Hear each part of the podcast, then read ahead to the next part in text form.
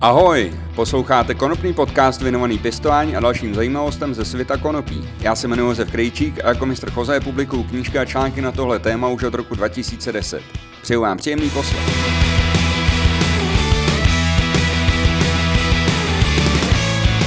Vítejte u desátého dílu konopného podcastu. V dnešní epizodě vás vezmu do vývojového a výrobního centra společnosti Sunlight, rakouského výrobce LED osvětlení, které je určené především pro pěstování konopí. Dozvíte se něco o LED diodách, jejich životnosti, efektivitě a taky o tom, proč jsou některé LED moduly levnější a jiné dražší. Poslouchejte až do konce, protože se vám to rozhodně vyplatí. Na začátek musím připomenout, že pěstování konopí s obsahem látek ze skupiny tetrahydrokanabinolů vyšším než 1% je povoleno pouze držitelům licence od Ministerstva zdravotnictví. Takže pokud ji nemáte, můžete legálně pěstovat konopí s obsahem THC pouze do 1%. Na rozdíl od lidí zákony se mění poměrně často a tak si raději zjistěte, jaké zákony ohledně pěstování konopí aktuálně platí v místě, kde byste chtěli konopí pěstovat. O tom, proč se pro pěstování konopí používá často umělé osvětlení a jaké by mělo mít parametry, jsem už mluvil ve čtvrté epizodě konopného podcastu, takže jestli o osvětlení rostlin nevíte vůbec nic, doporučuji vám si ji nejprve poslechnout. Světelný zdroje pro pěstování rostlin testuju už od roku 2011, kdy jsem první měření prováděl v elektrotechnickém zkušebním ústavu v Praze. Už dlouho ale mám vlastní vybavení a měřím dávku fotosynteticky aktivního záření z různých zdrojů ve své pracovně a také při práci v pěstírně. Za těch 11 let, co se testování věnuju, jsem navázal hodně kontaktů s výrobci a prodejci osvětlení, od kterých se postupně dozvídám obrovské množství informací. Jedna věc je totiž osvětlení používat, druhá věc je ho pouze sestavovat a další věc je něco vyvíjet a hledat nová řešení. Zatímco k tomu prvnímu potřebujete zkušenosti s pěstováním, na to druhý a třetí je lepší mít už adekvátní vzdělání.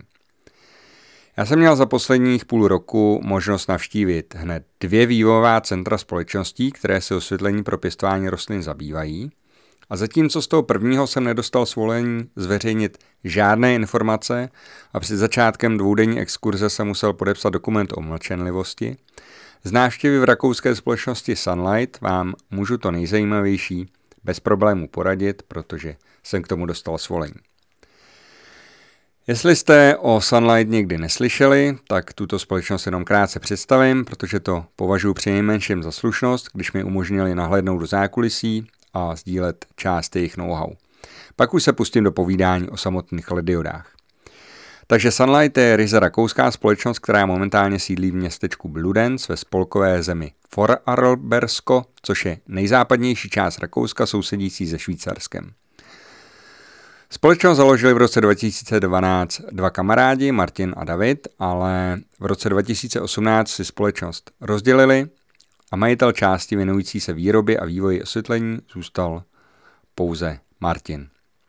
S Martinem se známe už řadu let a tak jsem byl rád, že jsem ho mohl navštívit přímo v sídle Sunlightu. Spolupracovali už jsme spolu i na nějakých výzkumných projektech a uh, už jsem od něj nějaké informace, které jsem dřív potřeboval o LED osvětlení získal.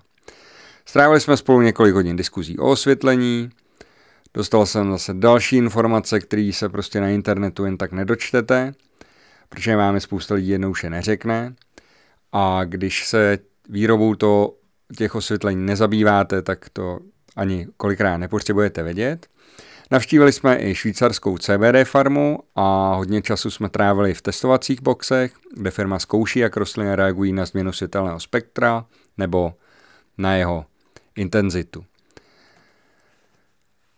Jen tak pro zajímavost, eh, Sunlight je společně s divizí Osram Fluence eh, největším výrobcem LED osvětlení pro pěstování konopí a ročně vyrobí 250 tisíc nejnovějších modulů řady EVO a z nich se vyrobí zhruba 80 tisíc osvětlovacích těles. To znamená asi 220 osvětlovacích těles denně. Pro představu běžnému domácímu pěstiteli stačí většinou 2 až 4 taková tělesa. Následující informace jsou takovým výtahem z našeho rozhovoru s Martinem. Tak a teď se dostávám k samotným lediodám. Nebudu se tady pouštět do vysvětlování, jak diody fungují, ale rovnou půjdu na to, jaké diody se pro pěstební osvětlení používají. Specialistům v oboru se omlouvám, pokud nebudou všechny technické výrazy úplně správně, protože původní rozhovor probíhal v angličtině. Každopádně se jedná v zásadě o dva typy čipů. Vysoce výkonné LED s výkonem přes 1 W a středně výkonné LED s výkonem do 1 W.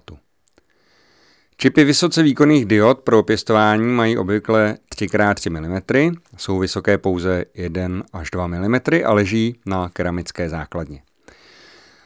Tyhle ty čipy nepotřebují žádný reflektor, protože světlo vyzařují pouze jedním směrem a na čipu je potom posazena optická čočka, která světlo směruje až v úhlu 180 stupňů.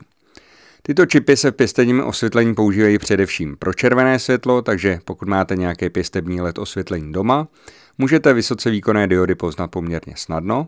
Jsou červený a nejsou plochý, ale mají na sobě půlkulatou čočku.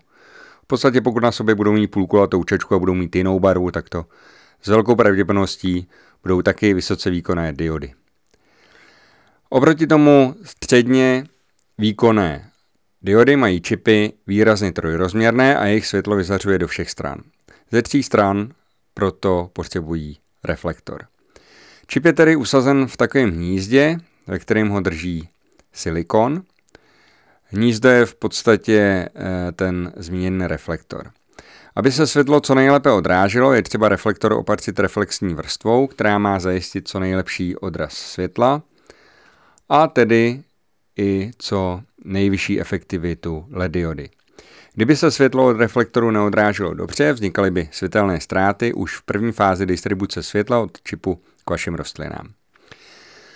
Jako reflexní vrstva se v tomto případě používá běžně stříbro, ale jeho nevýhodou je fakt, že reaguje s vlhkostí a fosforem. Silikon, ve kterém je čip usazen, ale velmi dobře absorbuje vlhkost a té je při pěstování rostlin mnohem víc než při běžném provozu pro osvětlení v bytě nebo na ulici. Je třeba taky říct, že používané středně výkonný diody vyzařují modré světlo o vlnové délce 450 nanometrů, to ale samotný pro pěstování nestačí a proto se na čipy nanáší různě silná vrstva luminoforu, tedy látky, která dokáže přeměnit toto modré světlo na světlo o jiných vlnových délkách. Jako konverzní látka se v tomhle případě používá fosfor a ten, jak už jsem řekl, taky reaguje se stříbrem. Výsledkem tedy je, že když se pro pěstební osvětlení použijí diody se stříbrným reflektorem, jejich efektivita během používání při pěstování poměrně rychle klesá. Tím pádem ztrácí osvětlení s touto technologií jednu z hlavních výhod LED a to je dlouhá životnost ve srovnání s konvenčními, převážně vysokotlakými výbojkami. Po deseti tisících hodinách může efektivita LED diod eh, se stříbrným reflektorem klesnout až o 30% a to už je opravdu hodně. Pro představu jeden pěstební cyklus vyžaduje zhruba 12 hodin svícení a při čtyřech cyklech za rok to dělá 4800 hodin. Takže LED osvětlení, u kterého rychle degraduje ta reflexní vrstva, tak se efektivita po dvou letech ztrácí až o třetinu a to asi někdo z vás nechce. Řešením problému se stříbrným reflektorem je použití jiné reflexní vrstvy, eh, konkrétně na bázi titanu, přesně řečeno oxidu titaničitého. Ten je totiž vysoce odolný oproti vlhkosti i fosforu, takže degraduje výrazně pomaleji a udržuje efektivitu LED na vysoké úrovni po dlouhou dobu. Pokud si myslíte, že LED diody s titanovým reflektorem jsou dražší, tak si to myslíte úplně správně. Je tady ale ještě další problém. Prout je do středně výkonných diod přiveden tenkými vodiči, lidově řečeno drátky, a ty jsou většinou připojeny na horní straně diody. I když jsou velmi tenký, vytvářejí stín a ubírají něco málo ze světla přímo vyzařovaného i odráženého od reflektoru. I tenhle problém se ale e, už podařilo vyřešit s pomocí takzvané flip chip technologie, kdy je čip napájen ze spodu. Opět hádáte správně, diody s flip chip technologií jsou zase dražší. Asi už jste poznali, že i když se LED osvětlovací soustavy mohou na první pohled zdát stejné, jsou v nich určité rozdíly, které mohou a mají výrazný vliv nejen na jejich životnost, ale i cenu. Pojďme ale ještě o kousek hlouběji. Výrobci čipů, ať už je to Osram, Samsung, Cree, Soul nebo kdokoliv jiný, při výrobě produkují kvalitnější a méně kvalitní čipy s nižším světelným výkonem. Výroba těch polovodičů prostě není stoprocentně kontrolovatelná, takže při výrobě dochází k přirozeným kvalitativním rozdílům. Martin mi říkal, že od každého typu diod lze objednat u výrobce různé kvalitativní úrovně. Buď to teda cokoliv, co vypadne z mašiny, takže tam máte nějakou šanci, že budete mít hodně špatný a hodně dobrý a průměrný, je to o něco levnější. Můžete se ale objednat i ty kvalitativně úplně nejhorší a ty budou taky samozřejmě nejlevnější. Můžete ale taky říct, že chcete od určité úrovně nahoru, anebo že chcete jenom to nejlepší. A to je samozřejmě zase to nejdražší. Ale pokud budete chtít všechny diody stejné kvalitativní úrovně, dejme tomu ty nejlepší, tak budete mít jistotu, že všechny čipy mají stejnou efektivitu, stejné vlastnosti, vyzařují stejné množství světla a budou mít, eh, v případě těch kvalitních, budou mít i možná něco delší životnost. Kromě rozdílů v těchto, řekněme, vstupních parametrech musím zmínit ještě další dva parametry a těmi je provozní teplota a použité napětí. Kdybyste se rozhodli vyrábět LED osvětlení a dohodli se třeba ze společností Samsung na přímé dodávce čipů, dostanete k dispozici úžasný software, který vám umožní sestavit si model vašeho osvětlení z dostupných LED diod. Zadáte typ diody, požadavnou kvalitativní třídu, provozní teplotu a napětí a software vám udělá model, model spektrální křivky a navíc vám sdělí spoustu dalších výstupních informací, včetně hodnoty toku fotosynteticky aktivních fotonů, tedy PPF. Když ale v zadání zvolíte špatnou provozní teplotu, ať už omylem nebo úmyslně, získáte nerealistický čísla, jak s ohledem na odhadovaný tok fotosynteticky aktivních fotonů, tak s ohledem na efektivitu přeměny elektrické energie na světlo udávané v mikromolech na joule. A tak jsme v jednom konkrétním případě s Martinem navolili provozní teplotu čipu 25 stupňů Celsia, což je úplně mimo realitu, protože během pistování takovýhle teploty nedosáhnete u té diody. A získali jsme kalkulaci, v který vyšel tok fotosyntetických aktivních fotonů na 51 mikromol za sekundu. Ale při zvýšení hodnoty v kolonce provozní teplota na 85 stupňů Celsia, což je mnohem blíže realitě, už kalkulace ukázala jen 48 mikromol za sekundu. A to je skoro o 6% méně. Pokud máte těch diod, pokud budete mít osvětlení, který bude mít, eh, řekněme, 600 W, tak budete mít o 36 W menší výkon.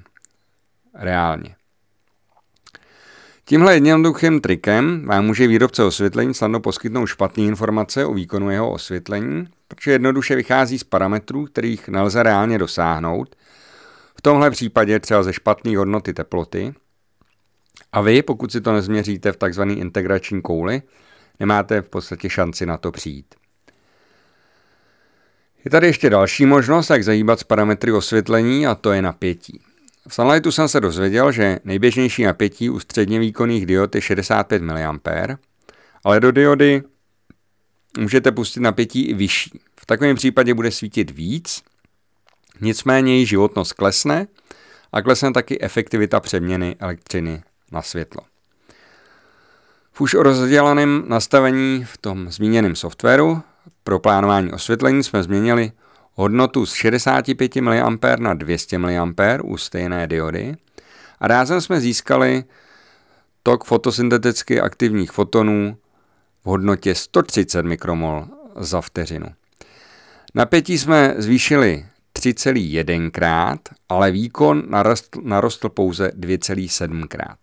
Efektivita přeměny energie na fotosynteticky aktivní záření navíc klesla o 20% Vyšší napětí se používá například u tzv. quantum boardů.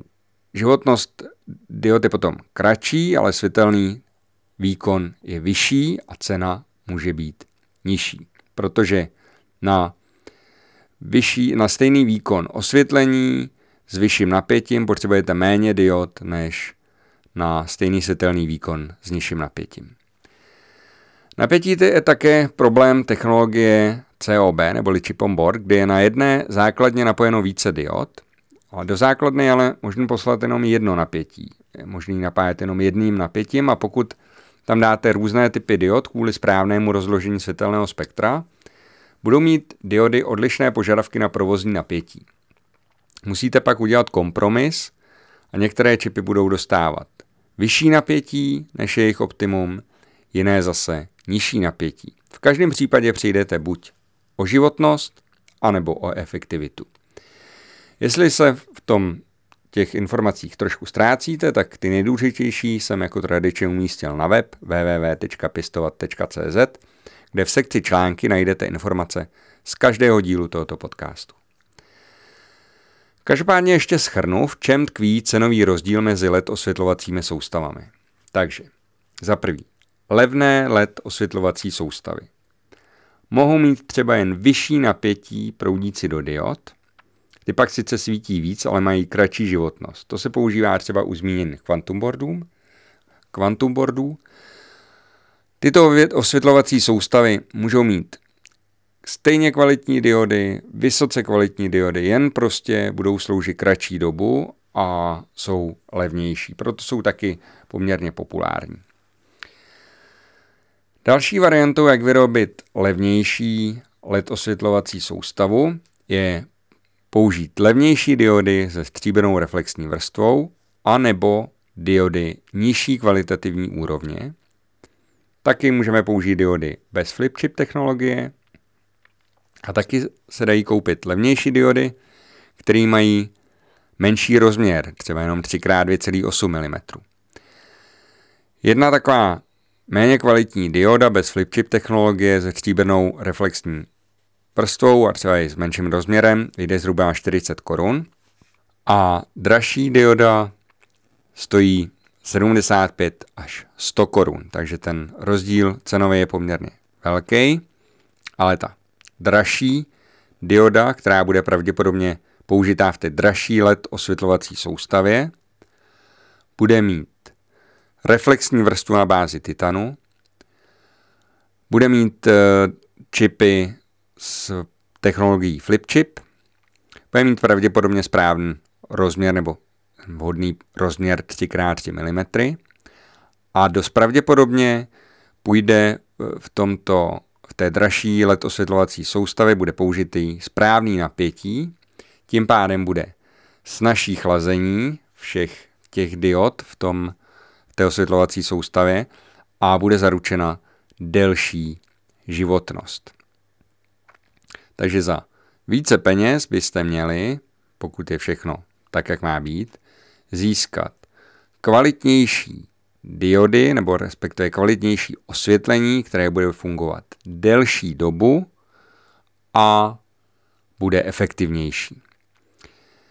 Potom všem, co jsem teďka řekl, tak když vám někdo řekne, že používá ve svém osvětlení diody Samsung a ty jsou nejlepší na trhu, je třeba se ho zeptat, jaký typ diod přesně používá od toho Samsungu, při jaké teplotě mají tu avizovanou efektivitu, pokud někdo mluví o mikromolech na joule. Taky se ho můžeme zeptat, z jaký kvalitativní třídy pocházejí diody Samsung použitý v jeho osvětlení. A ještě by nás mohlo zajímat, při jakém napětí dosahují avizovaných parametrů. To nám řekne něco o tom, jestli jeho osvětlení vydrží dlouho, anebo jestli jeho životnost bude zkrácená. LED mají vydržet při správném nastavení 50 000 hodin, což odpovídá zhruba 10 letům používání. Kromě správného chlazení a správného napětí je taky důležité udržet diody čisté a dobře je chránit. 50 000 hodin garantuje třeba Osram u svých modelů Fluence A v Sunlight používají ještě sekundární optiku, která diody chrání ještě jednou vrstvou navíc a je možný ji dobře čistit. A podle Martina mají vyzkoušeno a taky to garantují, že životnost jejich modulů je zvýšená na 90 tisíc hodin.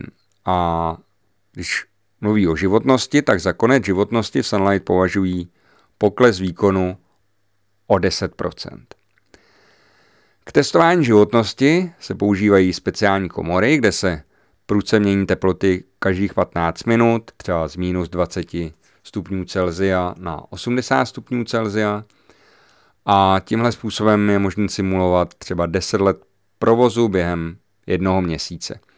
Tenhle způsob testování se používá běžně, už jsem to viděl i u jiných výrobců a i Sunlight má vlastně svoji takovou laboratoř, v který má tady ty zařízení, které jsou schopný simulovat delší časový horizont během krátkého dobu, eh, krátké doby a tam vlastně sledují eh, životnost těch modulů, případně řeší, eh, jaké problémy u nich se objeví a snaží se potom odstranit. No, když tak koukám do svých poznámek, tak tohle je asi všechno, co jsem vám v dnešním díle konopného podcastu chtěl prozradit. Doufám, že se mi podařilo vám objasnit, proč jsou některé LED moduly dražší a jak je to z jejich životností. Musím se přiznat, že osobně používám nejčastěji právě moduly Sunlight a jsem s nima spokojený. Používám často i Osram Fluence, ale nechci tím říct, že jsou to jediný kvalitní modu- modely. Vyzkoušel jsem i řadu jiných a často s výbornými výsledky, ale jakmile začnete řešit spolehlivost a dlouhou životnost, zjistíte, že spousta výrobků na trhu nevyhuje vyšším nárokům a po roce či dvou je třeba je vyměnit. Zase samozřejmě obvykle stojí méně peněz. Kdybyste chtěli více informací o pěstování pod umělým osvětlením, kupte si jednu z mých knížek s názvem Jak pěstovat konopí indoor. Najdete ji v každém dobrém knihkupectví nebo na mých webových stránkách. Sledujte mě taky na sociálních sítích, kde navíc až do 14. června 2022 probíhá soutěž o kapesní vaporizér, mé knížky a pár dalších dárků. Děkuji vám za pozornost, nezapomeňte si dát konopný podcast do oblíbených, ať vám neunikne další epizoda. Dejte o něm také vědět svým známým, třeba v něm najdou to, co je zrovna zajímá a ještě vám poděkujou. No a taky pište a komentujte, všechny kontakty na mě najdete na mém webu www.pěstovat.cz. To je ode mě pro tentokrát vše, mějte se krásně, smějte se na druhé, určitě jim to udělá radost. Zatím ahoj.